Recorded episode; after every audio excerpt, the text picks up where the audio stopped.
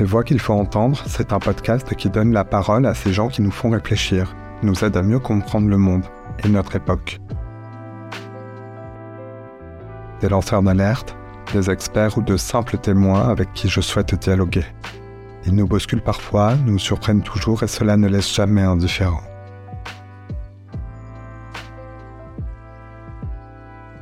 Aujourd'hui, j'ai appelé Marie Pelletier. Elle est belge. Cette historienne s'est spécialisée dans l'étude du conspirationnisme contemporain, qui a trouvé dans le 11 septembre 2001 l'événement qui lui sert de mythe fondateur. Dans cet épisode, nous parlons des rhétoriques anti-système et antisémites qui se nourrissent.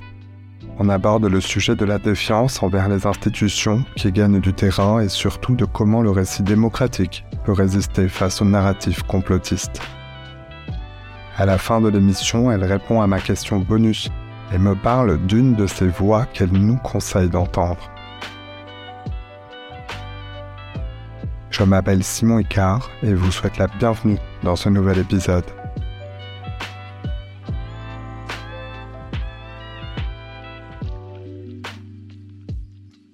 Bonjour Marie Pelletier. Bonjour. Vous êtes historienne, euh, enseignante en Belgique. Euh, j'ai voulu vous appeler car euh, vous êtes spécialiste du complotisme et je souhaite parler avec vous de ces causes, de ces mécaniques du danger qu'il constitue en s'opposant au discours euh, démocratique. Mais d'abord, je voudrais savoir pourquoi avez-vous décidé euh, de faire du complotisme un objet d'étude et pourquoi c'est important? En réalité, ce qui est un peu particulier dans mon parcours, c'est que je n'ai pas véritablement décidé de faire du complotisme un objet d'étude, mais c'est plutôt le complotisme qui est venu à moi, si on pourrait dire. Euh, puisque à la base, moi, je suis historienne de formation. Euh, donc, euh, quand j'ai commencé à travailler sur le complotisme, c'était il y a une dizaine d'années, j'étais enseignante. Et je, me suis intéressée particulièrement aux révolutions arabes, plus particulièrement au conflit syrien, pour des raisons personnelles. Et en fait, au fur et à mesure que je commençais à m'intéresser à la Syrie, je me suis rendu compte qu'il y avait énormément de propagande sur ce conflit, énormément de désinformation de la part du régime en place.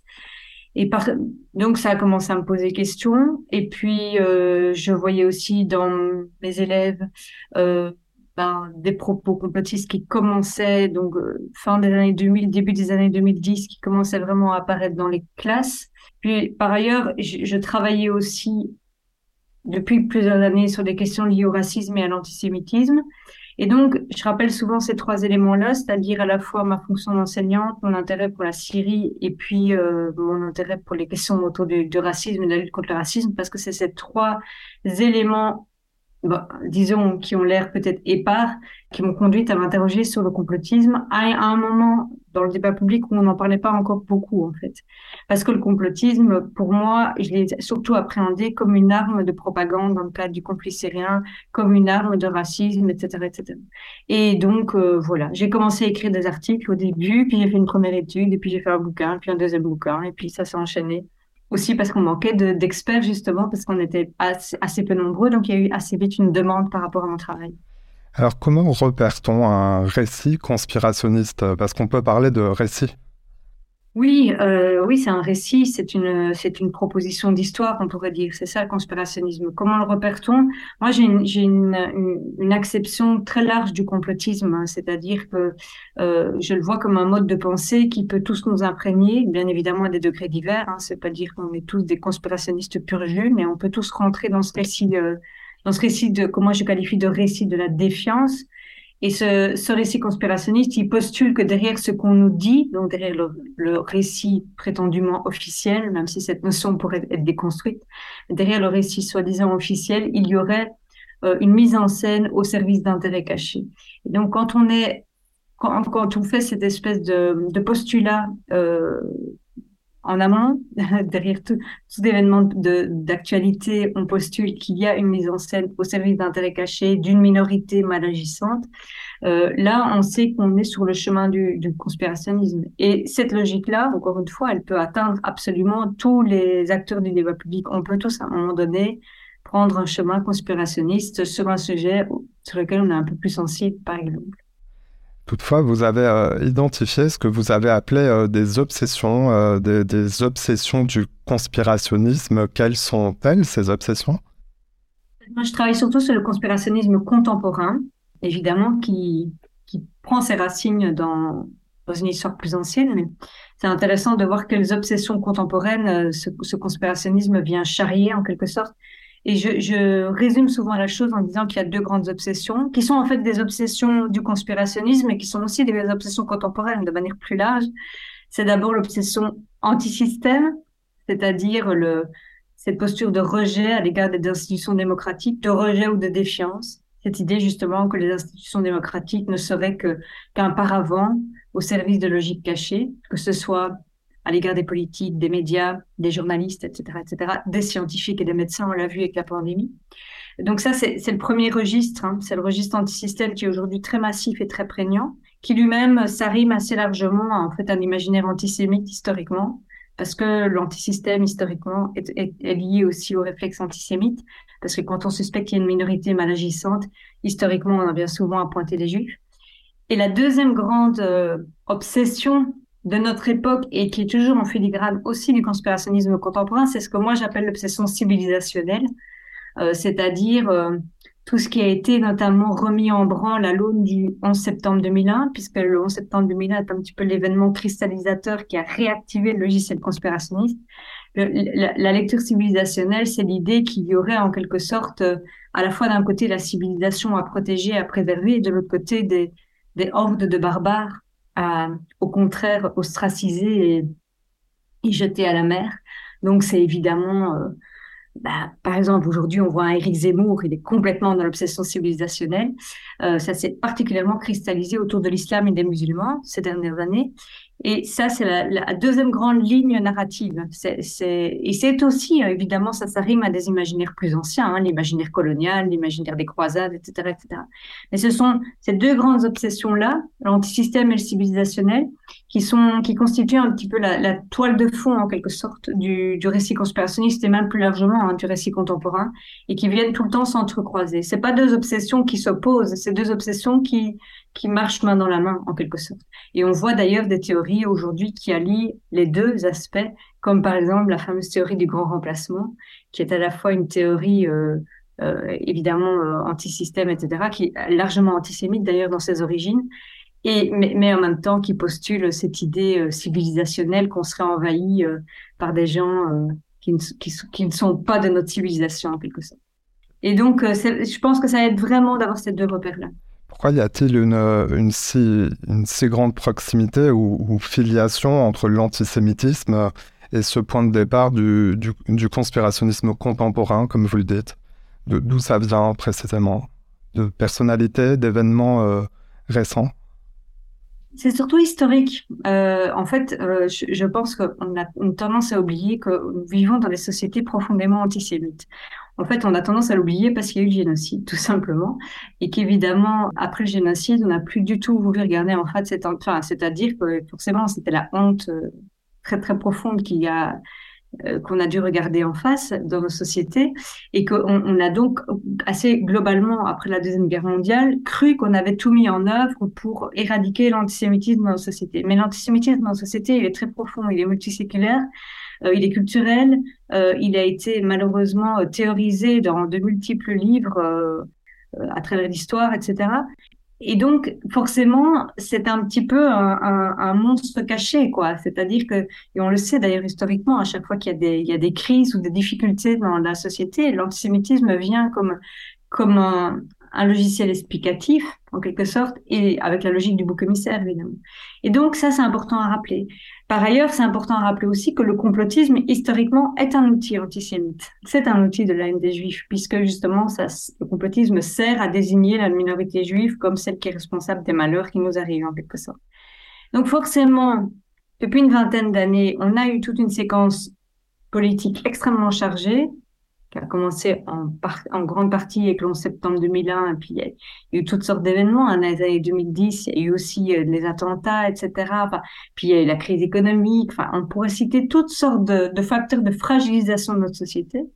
Il y a eu aussi, durant ces 20 années, des acteurs idéologiques proches de l'extrême droite et des régimes autoritaires de manière générale qui ont été très actifs pour proposer un, un contre-récit en quelque sorte, c'est-à-dire qu'ils ont utilisé le conspirationnisme pour attaquer les démocraties, on pourrait dire ça comme ça.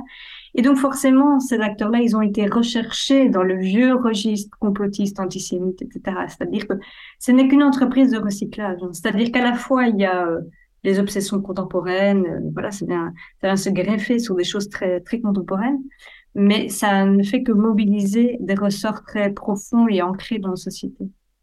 Si on, vous évoquez le 11 septembre comme euh, une date fondatrice euh, dans euh, les théories conspirationnistes, d'ailleurs on dit théorie conspirationniste ou complotiste ou du complot, il y a des différences entre, entre ces termes ou, ou tout est... Moi j'en fais pas, j'en fais pas. Pendant des années je parlais plutôt de, de complotisme. Euh, et il faut savoir que cons conspirationnisme, ça vient de conspiracy en anglais, donc c'est plutôt un anglicisme en fait. Et depuis, je remarque que depuis 3-4 ans, les gens parlent plus de conspirationnisme que de complotisme, mais en gros, c'est la même chose. Alors, vous évoquiez, donc, euh, je le disais, le, le 11 septembre, pour, euh, pour rester dans la sphère américaine, il y a un événement politique important avec l'élection de Donald Trump. Est-ce qu'on peut dire qu'il s'est servi de certaines de ces théories, ou en tout cas d'une adhésion à ces sujets pour, pour arriver au pouvoir? Ah oui, complètement, et de manière décomplexée d'ailleurs. Hein. Trump, il s'est fait élire sur une rhétorique conspirationniste, hein, très clairement, à la fois d'attaque, on s'en souvient, à l'égard des journalistes, hein, notamment, ça c'était très très frappant, euh, donc de discrédit total de la presse, de ses opposants politiques, euh, aussi de, théories euh, euh, très racistes par ailleurs, hein, donc le civilisationnel dont je parlais. Donc, euh, moi, je dis souvent que Donald Trump, c'est un tournant majeur, pas seulement pour les États-Unis, d'ailleurs, hein, pour la scène internationale, parce que c'est vraiment l'antisystème qui prend la tête du système, quoi. C'est-à-dire que c'est c'est une grande victoire politique des forces conspirationnistes, puisque ça montre, à ce moment-là, on sait que Trump d'ailleurs a été soutenu par des grandes figures conspirationnistes aux USA, hein, comme Alex Jones par exemple, et qui, ça a montré que ces, ces forces-là avaient maintenant le, la puissance, une force de frappe telle qui pouvait mettre au pouvoir euh, quelqu'un à la tête de la plus grande puissance mondiale, quoi. Et donc c'est un, un virement très très fort parce que je pense qu'on l'a pas tellement pas assez mesuré. Ça, ça montrait déjà le caractère majoritaire ou mainstream du complotisme dans la société. On quittait déjà tout à fait le caractère marginal. Je dis ça parce que pendant très longtemps, pas moi, hein, mais pas mal d'experts ou bien de commentateurs du complotisme euh, présentaient le complotisme comme un phénomène relativement marginal. Ils disaient que c'était quelques petits groupes un peu radicalisés, etc. Pour moi, l'élection de Trump, euh, c'est vraiment la fin de cette croyance-là, parce que ça montre qu'on peut désormais prendre le pouvoir, vraiment, et ça montre aussi que le complotisme est une arme de pouvoir d'ailleurs, prendre le pouvoir sur ce type de rhétorique et de discours. Y a-t-il une géopolitique du conspirationnisme? Là, on parle de, de, Donald Trump. Vous évoquez euh, les mécaniques de propagande en Syrie. Euh, y a une carte du monde, du pouvoir et du conspirationnisme?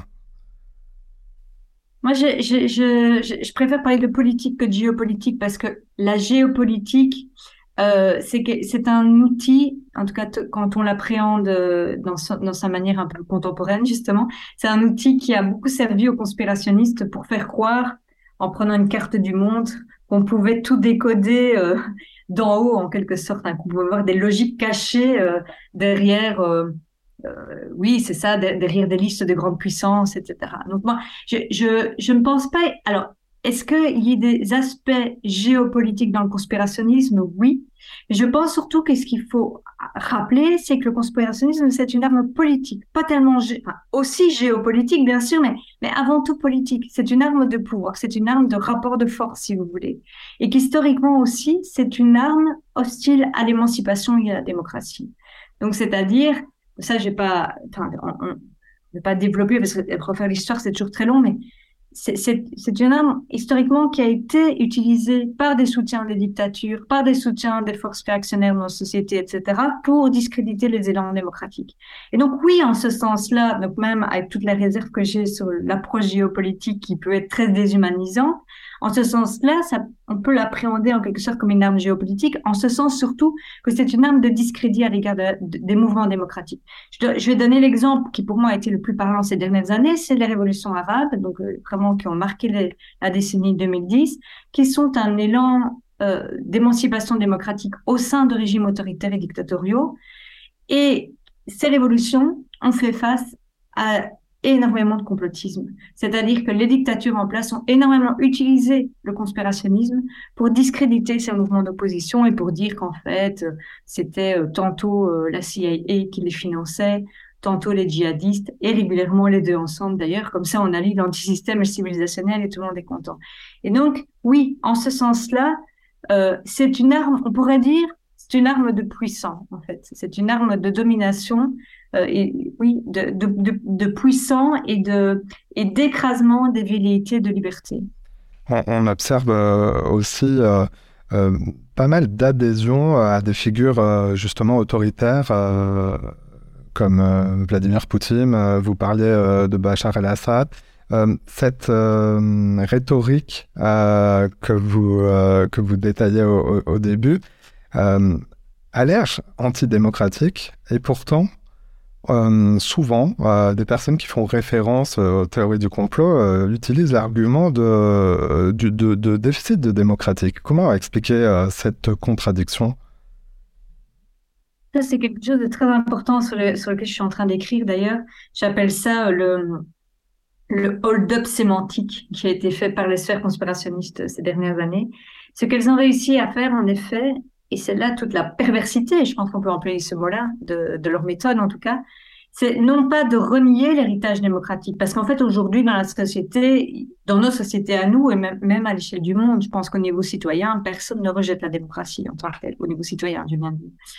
Euh, donc c'est pas le, dans le discours, ce n'est pas du tout un rejet du, logiciel démocratique, mais c'est une réappropriation. C'est-à-dire, euh, c'est faire croire que les sphères conspirationnistes et d'extrême droite représentent mieux la démocratie que les démocrates. Euh, et on en vient du coup à, évidemment des aberrations, comme on le voit avec la figure de Poutine, où on en vient par exemple à des discours qui vont justifier la figure de Poutine et son action, etc., au nom du fait qu'en quelque sorte, il représenterait mieux la démocratie que les démocraties. C'est-à-dire que c'est un double mouvement à la fois de discrédit des démocraties parce qu'elles ne seraient pas assez démocratiques et en même temps de, on porte au nu en quelque sorte des leaders autoritaires, soi-disant parce que eux euh, sont plus cohérents, respecteraient mieux les libertés, la liberté d'expression, etc. ce qui évidemment n'est absolument pas factuel. Mais donc c'est effectivement quelque chose qui est extrêmement euh, euh, oui, pernicieux, parce que ça vient du coup toucher chez des gens des sentiments sincères ou des volontés sincères de combat démocratique, euh, mais pour les mettre au service d'un agenda qui est tout à fait autre, enfin d'un agenda ou d'une vision politique qui est tout à fait autre. Et malheureusement, c'est le plus gros problème actuel sur ces questions, c'est en fait ce que, moi j'appelle aussi la, simplement la confusion actuelle. Hein. C'est que tous les acteurs, tous les acteurs dans le débat public prétendent euh, lutter contre le fascisme, être pour la démocratie, être pour la liberté d'expression, etc. Tout le monde. Mais on met des choses parfois qui sont totalement à l'opposé de ce qu'on de ce qu'on brandit.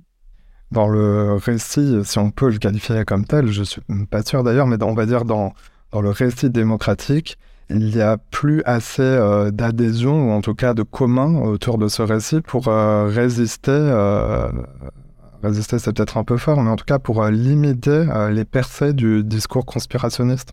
On manque d'un projet euh, plus mobilisateur. Oui, oui, totalement. Moi, je pense pas que résister soit un mot trop fort, d'ailleurs. je, pense, je, pense que on, ça, c'est quelque chose qu'on a perdu aussi ces dernières années assez largement, enfin, qui s'est délité en quelque sorte. C'est le, effectivement le, le, récit démocratique qui nous a porté en société après la Deuxième Guerre mondiale. Le, je, je, qualifie souvent du récit du plus jamais ça, quoi. Hein. C'est vraiment l'idée post-deuxième guerre mondiale. Euh, maintenant, on va tout mettre en œuvre en société pour que plus jamais euh, les forces autoritaires, fascistes, etc. prennent le pouvoir et que plus jamais le génocide ne se reproduise, bien évidemment. Avec aussi une espèce de foi dans les institutions, euh, notamment les institutions européennes, etc. Et donc, il y y a, eu tout ce, oui, tout ce récit-là qui, alors que le récit démocratique, il est plus ancien, hein, mais il y a eu quelque chose au XXe siècle qui a été extrêmement fort et structurant, qu'on a bien connu dans les années 70, 80, même encore 90 en grande partie, puisque moi c'est ma génération, donc euh, je, vraiment j'ai été bercée par ça. Mais mais il y a eu force de constater que depuis une vingtaine d'années, ça ça se ça s'est effrité à l'aune de toute une série de facteurs, évidemment de l'éloignement temporel de la Deuxième Guerre mondiale, ça joue, hein, euh, les derniers survivants sont en train de disparaître, c'est vraiment un facteur. Donc il y a une, composante, vraiment mémorielle, mais il y a aussi évidemment le, contexte politique, international, etc. Toutes sortes d'éléments, et puis l'entreprise idéologique de certains acteurs d'extrême droite, tout ça a fait qu'aujourd'hui, euh, effectivement, on peine à à faire société autour de la défense de la démocratie. Ben, il vous suffit de voir actuellement euh, les débats en France, par exemple. Bon, c'est la Belge qui parle, hein, mais euh, de comment, euh, par exemple, entre macronistes et mélanchonistes, pour faire bref, on s'accuse mutuellement tous de ne pas de, de pas être des bons démocrates. En fait, il y a plus du tout une espèce de, de réflexe commun, en tout cas de, de se mettre d'accord sur certaines bases à défendre ensemble.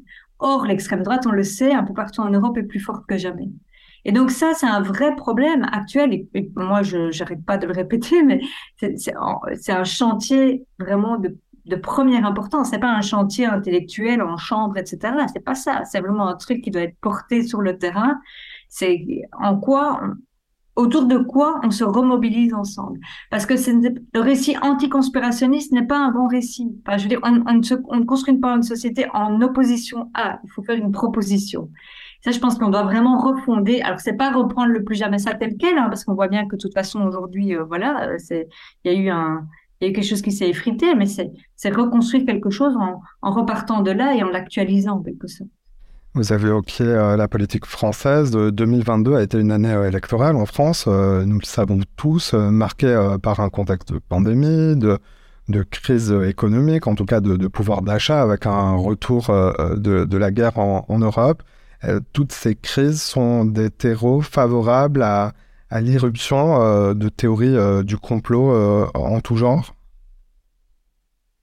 Oui, parce que le, complotisme, de manière générale, il prospère sur des traumas. Ça, c'est vraiment quelque chose de, très significatif. C'est-à-dire qu'à chaque fois que, quand je dis trauma, je ne parle pas de trauma individuel, hein, quoique ça peut être aussi, mais en tout cas des traumas collectifs en termes de société.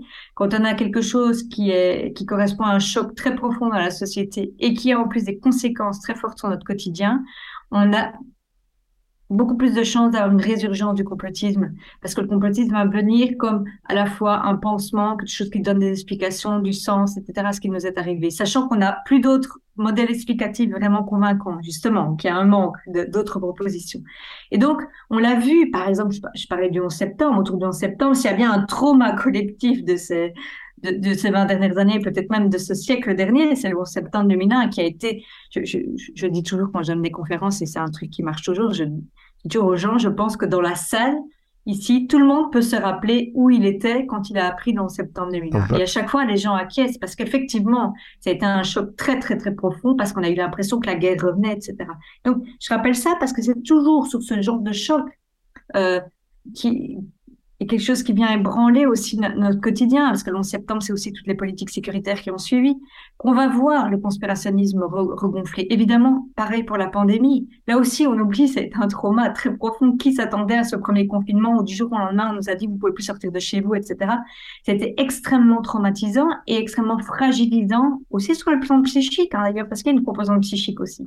Et donc, le conspirationnisme, à ce moment-là, remplit vraiment un rôle de explicatif et de oui, il donne du sens tout simplement.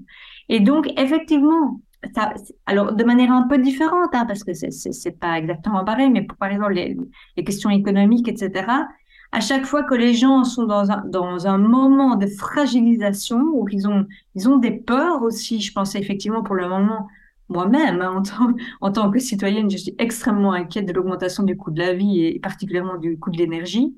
Et je me dis tout le temps, parce que moi-même, j'ai du mal à payer mes factures comme tout le monde, je me dis tout le temps, mais en fait, j'ai très peur qu'à un moment donné, on en arrive à un point de rupture et que les gens voient ça comme une telle injustice, parce que c'est vraiment une vraie injustice sociale, ici en l'occurrence, qu'à un moment donné, on se réfugie encore une fois dans des, logiques explicatives conspirationnistes.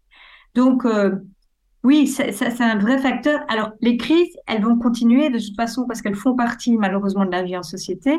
Mais il, faut réfléchir à comment on répond à ces, à ces crises et notamment comment on y répond en termes de récit.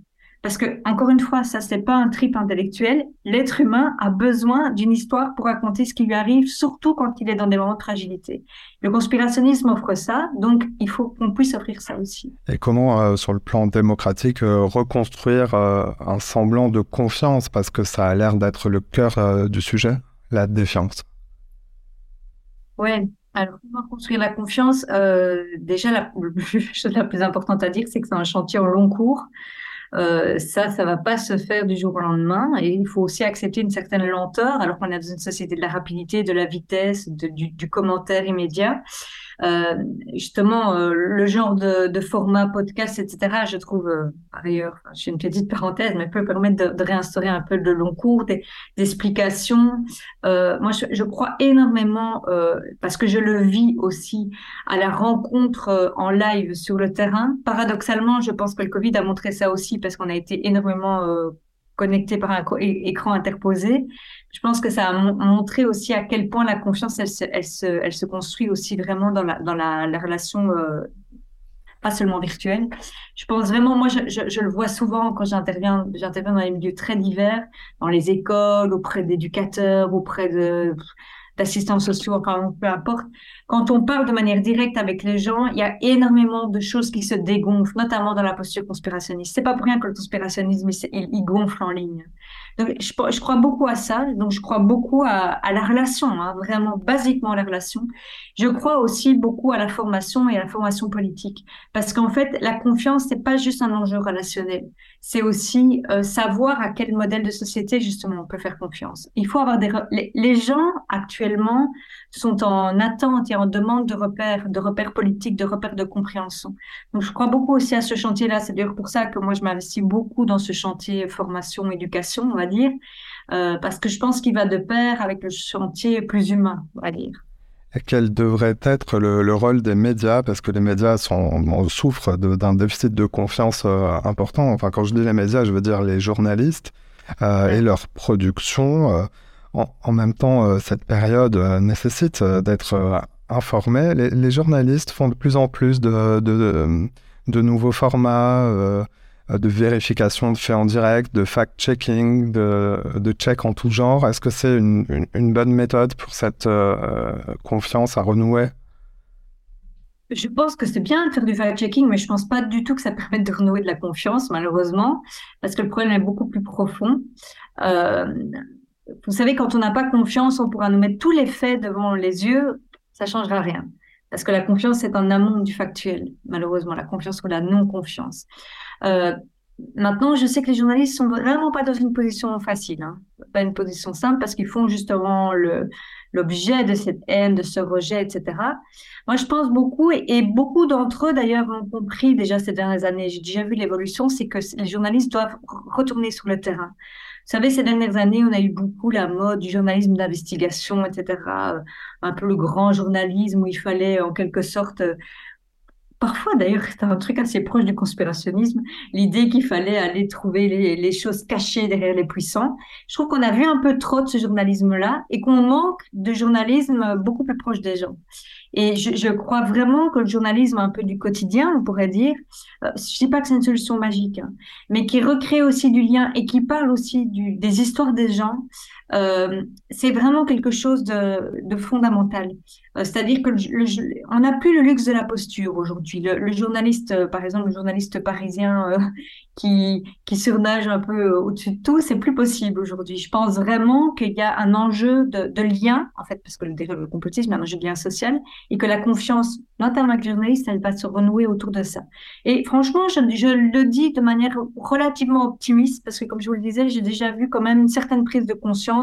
Je sais qu'il y a pas mal de journalistes maintenant qui vont dans les écoles aussi, etc., parler aux jeunes et tout. Et je pense que c'est vraiment fondamental. Alors Marie euh, Pelletier, c'est le moment de la question bonus. Euh, vous le savez, dans cette émission, euh, je demande à mon invité de nous parler d'une de ces voix qu'il ou elle nous conseille d'entendre. Quelle voix avez-vous choisi de nous désigner? C'est évidemment une question qui n'est pas évidente parce qu'on a plein de voix dont on aimerait parler et, auxquelles on aimerait renvoyer, mais, je, voudrais euh, vous conseiller de, suivre et de lire euh, un politologue qui s'appelle Nicolas Tenzer, qui est un politologue français euh, qui travaille énormément actuellement sur l'Ukraine. Et je, pense que l'Ukraine actuellement, c'est un conflit absolument majeur, pas seulement pour ce qui se passe en Ukraine, mais aussi pour nos démocraties, pour nos sociétés. Et Nicolas Tenzer fait partie de ces rares intellectuels qui non seulement euh, travaillent vraiment au quotidien sur ce qui se passe en Ukraine, etc., mais aussi qui essayent de nous alerter sur les dangers, euh, vraiment les dangers profonds que, que cette guerre euh, comporte pour, pour notre vie en société et pour nos démocraties. Donc je pense vraiment que ce qu'il dit est d'une importance tout à fait cruciale. Eh bien, merci euh, Marie Pelletier d'être passée dans mon émission. Euh, les auditeurs, les auditrices de ce podcast peuvent euh, vous retrouver à travers deux, livres. on a parlé de la question des, des obsessions. Obsession, c'est le titre de l'un de vos ouvrages, ainsi que l'ère du complotisme. Je mettrai les références dans la description de l'épisode, ainsi que le lien vers votre site internet qui porte votre nom, je crois. Oui, c'est mariepelletier.org tout simplement. Merci beaucoup. Merci.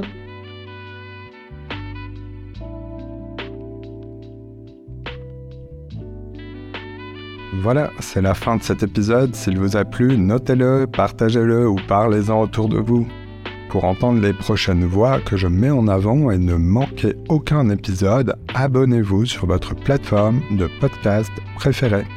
À bientôt.